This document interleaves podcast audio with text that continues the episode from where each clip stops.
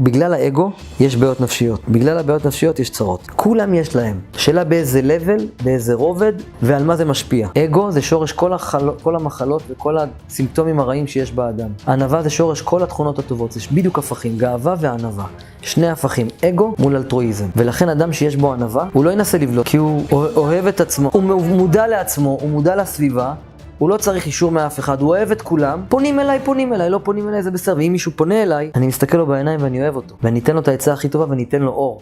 ואני לא צריך ממנו אישור. ומה קורה לבן אדם השני? הוא מרגיש שאני מלא באור, הוא מרגיש את הענווה ואת הביטחון והקריזמה, באופן אוטומטי הוא מספר לחבר, והוא מספר לחבר. ואז לאט לאט קורה, מה יוצא? שהקריזמטי הופך להיות מפורסם. זה הסוד של ההצלחה בענווה. ומי שיש בו ענווה, הוא מאושר.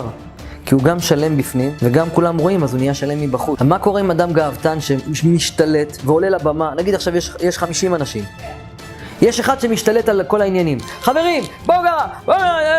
אם הוא עושה את זה משליטה ואגו, אנשים סולדים ממנו ויזרקו אותו.